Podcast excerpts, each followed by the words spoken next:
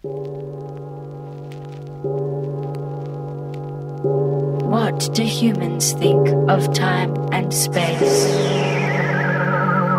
Can you tell me a little bit about time and space? Hey, Zoe Fox here from Zoe Fox and the Rocket Clocks. I just put out my debut album, Clockwerks, I never really thought I'd be putting it out from my lounge room during a global pandemic and selling it on Bandcamp for the price of a breakfast. But here we are.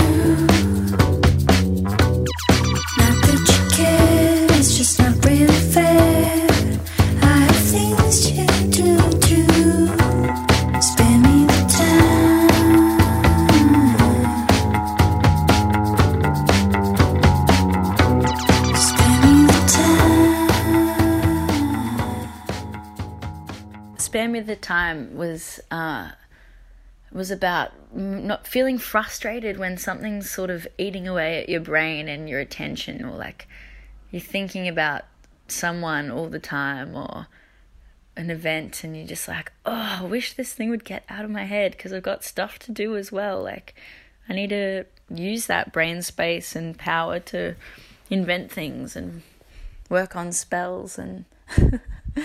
not just waste my brain thinking about stupid boys or something.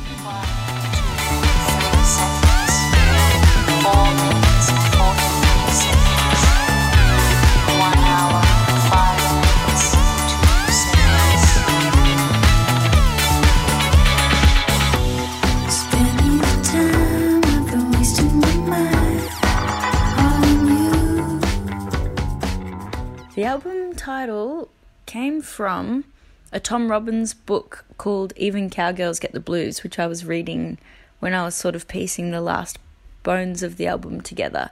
And he speaks about the clockworks, and they're like the clock people that maintain the clockworks. And there's a sort of series of caves that go into the middle of the earth, and it's the earth's internal clock that's runs by its own rules entirely, which is no rules at all.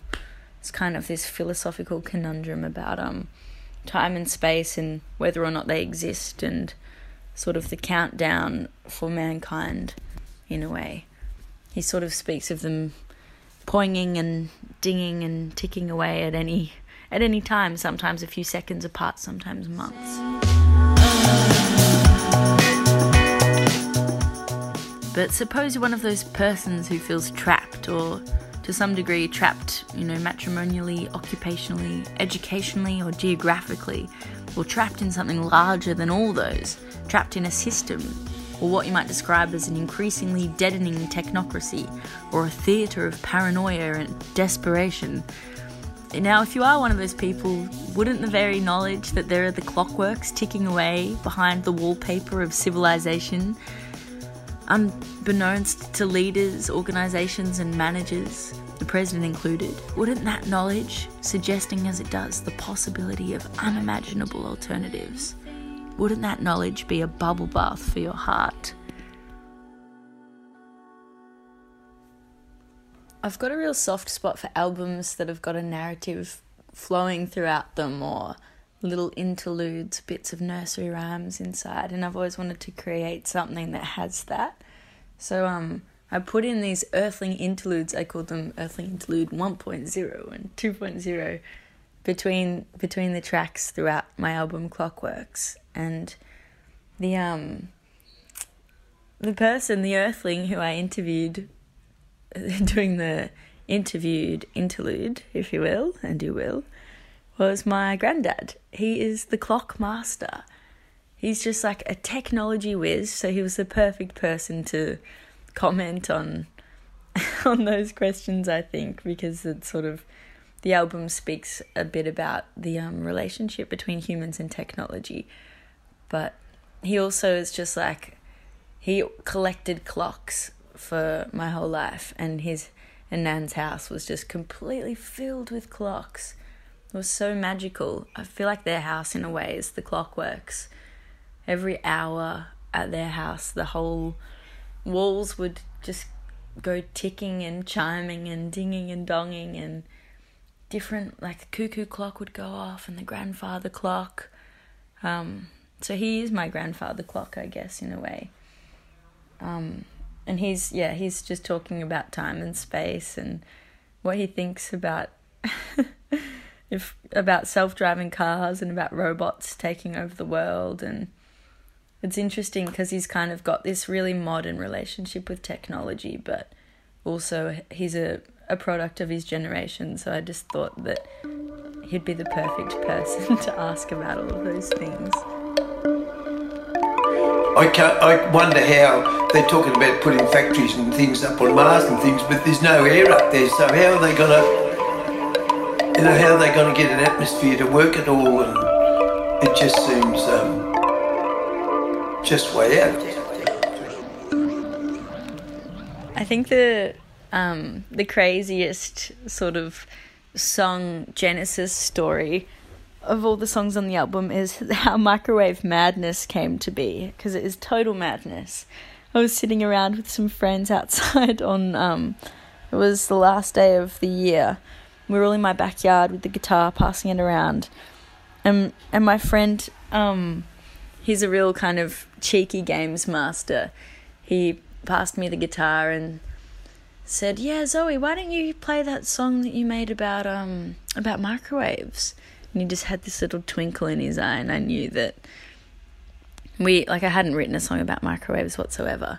And I just was like, oh yeah, I think I remember how it goes, and just started freestyling this ridiculous song about, you know, my dinner plate being on rotation and asking for an explanation about the radiation and so on and so forth. But um, yeah, I just totally made up that song on the spot, and and then afterwards sort of went, oh, actually, I think I want to make that a real song. So that was how Microwave Madness came to be.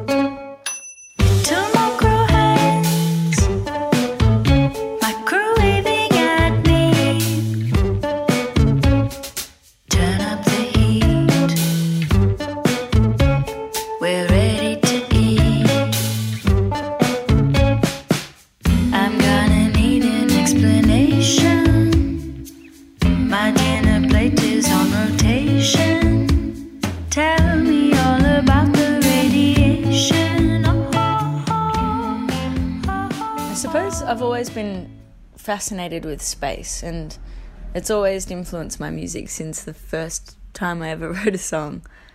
Um, when I was a kid, I travelled around Australia with my family in a 1970s Toyota Land Cruiser, and um, Mum used to give me and my sister little tasks, and one of them was, "Okay, write a song," and I wrote this song from the back seat about um wanting to go and play on the Milky Way and just shoot myself up into into the stars. And it was this pop song, and it wasn't long before I realized I'd just changed the words to a Kylie Minogue song, and um, just rewritten the lyrics to be about space. And it was actually just to the tune of "On a Night Like This." It was like, I look up high, I see a star. I wonder if we could travel that far. Watch me now, or come and play. Because I'm going to the Milky Way, on the Milky Way. And I was like, oh, hang on a minute, I think that might be a Kylie song.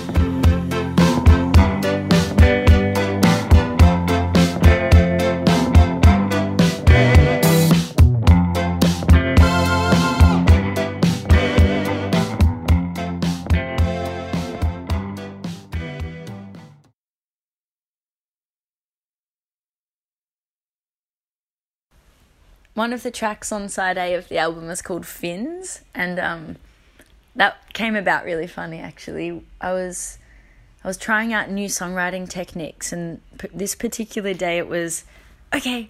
Let's go into our own rooms and like put a timer on for three minutes and write a write a song in three minutes and come back and show each other.